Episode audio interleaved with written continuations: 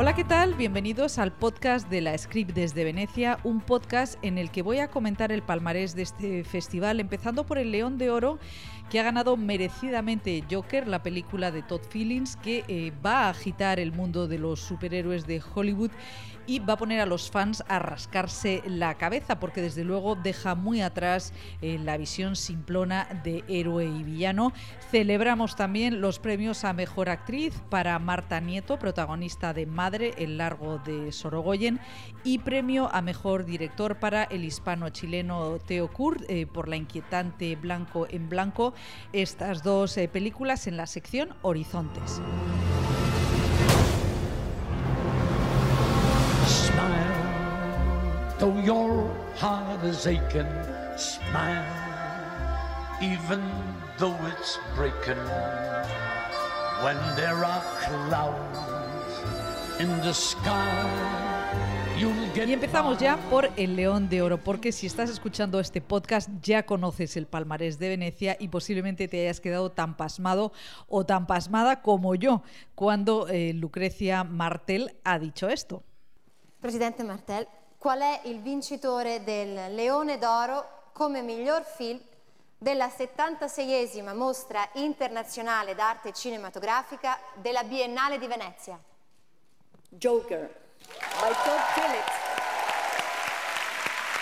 Desde luego, este premio es un acto de amor eh, al cine por parte de este jurado y también un acto de responsabilidad, porque los festivales ya no pueden seguir viviendo de espaldas a la cultura popular, y por eso me parece muy acertado que Joker, una película oscura y muy crítica con el discurso americano, haya ganado. Un discurso que sacralizaba, ¿no? Sacraliza el ganador individual, eh, también hace una crítica durísima de esa sociedad que se desentiende de los perdedores, Al, también de los enfermos mentales eh, que deambulan por las, eh, por las ciudades, y que ahora pues vemos en la pantalla, nos encontramos con este personaje que está al margen totalmente del cómic, también de la sociedad, y que explica mmm, a fondo de dónde, de dónde salen, ¿no?, estos lobos solitarios que disparan a diestro y siniestro en los eh, centros comerciales americanos.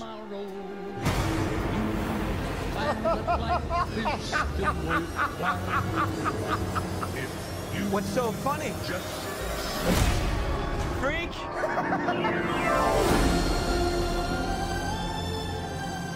Como ya habíamos comentado en el podcast anterior, Joker no es solo una historia de gran potencia política, es fundamentalmente una sorpresa inmensa en su guión, atrevido y beligerante, y un prodigio, también un prodigio de interpretación por parte de ese genio llamado Joaquin Phoenix, que hoy en Venecia pues, eh, se ha quedado en un segundo plano cuando el director daba las gracias.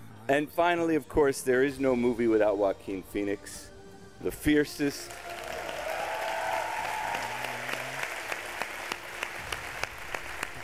Joker desde luego pone en un aprieto a las factorías de superhéroes, porque rompe con ese tono victorioso e inocente eh, y le quita, al quitarle la máscara a Joker, humaniza su marginalidad y pone eh, a Hollywood en, en un aprieto, ¿no? Pues nos preguntamos si va a llegar a los Oscars, si va a entrar en la campaña de Trump del año que viene, el mensaje de esta película. Y ahora pasamos al segundo premio, León de Plata, para la gran película de Roman Polanski, El oficial y el espía. Au nom du peuple français, en ce neuf septembre mil ochocientos noventa y nueve, le Conseil de guerre permanent de la dixième région de corps d'armée. Desde el segundo día del festival se impuso eh, esta película, El oficial y el espía, como una obra enorme en su concepción artística y también en su concepción política. Es una película que la presidenta del jurado, Lucrecia Martel, eh, bueno, pues no ha tenido ningún reparo en premiar, eh, aunque ella dijo que no iba a ver la película en la proyección de gala para no aplaudir al hombre condenado por violación a una menor. Evidentemente la ha visto en una proyección eh, privada, y está claro también que a estas alturas del Me Too está muy superada la polémica y podemos separar claramente al hombre de su obra. Polanski es un violador confeso y condenado, y además es un genio, como se demuestra en eh, Yo acuso, en El oficial y el espía. Alfredo, capitaine breveté au quatorzième régiment d'artillerie, a la majorité de cinq voix contre deux. El acierto principal de esta película de Polanski es el enfoque centrado en el coronel Picard, que interpreta Jean Dujardin, eh, y da vida al militar que destapó el amaño de las pruebas del ejército francés contra el oficial judío Dreyfus. Es una película densa y compleja y eh, pone en la pantalla toda la ira política y social que hoy recorre el mundo, ¿no?, buscando enemigos a los que linchar. Eh, es bueno, muy oportuna y además eh, pues, la dirección de Polanski es virtuosa, seca, eh, ha evitado las posturas fáciles, fáciles y obvias y eh, bueno, pues hablando de obras complejas, a mí me parece inexplicable la ausencia en el palmarés eh, de Esperando a los bárbaros, la película del colombiano Ciro Guerra basada en la novela de Coetze, que mm, yo creo que merecía algún reconocimiento importante. What I love about Nicole. Loving you. She's a great dancer. Infectious. Y seguimos hablando de ausencias inexplicables, además del director eh, Ciro Guerra por Waiting for the Barbarians, Esperando a los bárbaros, que citábamos antes. Eh, también me parece eh, lamentable la ausencia de bueno pues eh, pues de premio para el británico para el actor británico Mark Rylance, eh, protagonista de esta película, y también eh, chirría un poco eh, la ausencia de Marriage, Marriage Story, la película de Noah Baumbach con eh, Adam Driver y Scarlett Johansson. Entiendo que la película de Baumbach, este divorcio de millennials, está muy bien contado, merecería un premio de guión y es verdad que no tiene hechuras visuales para la gran pantalla y pertenece al bueno pues al, al tamaño de Netflix, que es pues la pantalla doméstica. Y hablemos ahora del cine italiano. En tutti questi mesi ho riflettuto molto su me stesso e ho sentito come uno spirito creatore che mi divampava dentro, che mi incitava. Merecido premio para el actor Luca Marinelli eh, por su papel de Martin Eden en esta, en esta película del joven director italiano Pietro Marcello. Es, eh, Martin Eden es una adaptación libre de la novela autobiográfica de Jack London que mm, el director italiano traslada a la Italia del siglo veinte.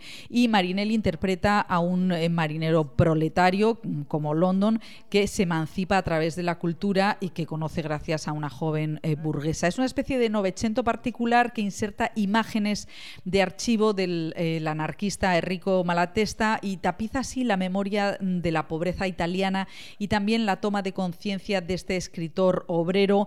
Eh, es un gran filón lo que, lo que aporta eh, este director, que de pasado documentalista, y bueno, pues es interesante, es muy potente visualmente, eh, la primera parte sobre todo, pero luego pierde, pierde fuelle en el declive del, del escritor, pero pone sobre la mesa una inquietante ausencia eh, de, del sentimiento de clase, ¿no?, que, que hay también ahora mismo, y la corrupción del arte cuando entra en la trituradora de la industria. Es brillante, pero ha perdido la oportunidad de plantear esas mismas preguntas a los nuevos esclavos eh, del siglo veintiuno, que son los precarios.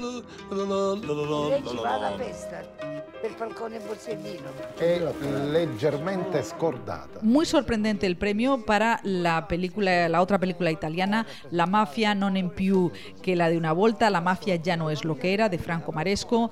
Es una, una farsa, un documental hiperbólico sobre el poder intacto que mantiene la mafia en Palermo veinticinco años después de los asesinatos de los jueces Falcone y Borsellino. Es una película valiente en el contexto italiano, pero muy didáctica, un poquito al estilo Barrio Sésamo para adultos, como hizo Soderbergh en La Onda Dramat.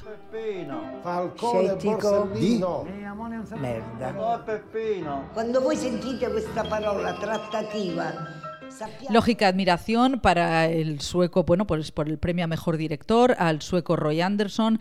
Eh, sobre la infinitud se titula la película, vuelve a repetir la fórmula de la paloma, eh, en este caso menor. Eh, sorpresa por el premio a mejor guión de la película de animación número siete, Cherry Lane, del director hongkonés John Fan, eh, porque creo que bueno, pues sería más un premio de dirección que de guión, y sorprendente el de mejor actriz para la la francesa Ariana Ascarit por su eterna interpretación de madre de la clase obrera en la rutinaria Gloria Mundi de Robert Guédiguian. Mon mari, Nicolas, el père de Gloria. la película de Guédiguian, que bueno, pues hace un planteamiento interesante eh, sobre, sobre la responsabilidad de los padres de los millennials, ¿no?, por el, el fracaso en la transmisión de valores, ¿no? Y se pregunta cómo es posible que los progresistas del mayo del sesenta y ocho hayan criado a estos eh, millennials eh, materialistas. Bueno, pues eh, la verdad es que la pregunta es muy interesante en este momento de precariedad y eh, monumental y de egoísmo, pero la, pero la película ofrece poco más.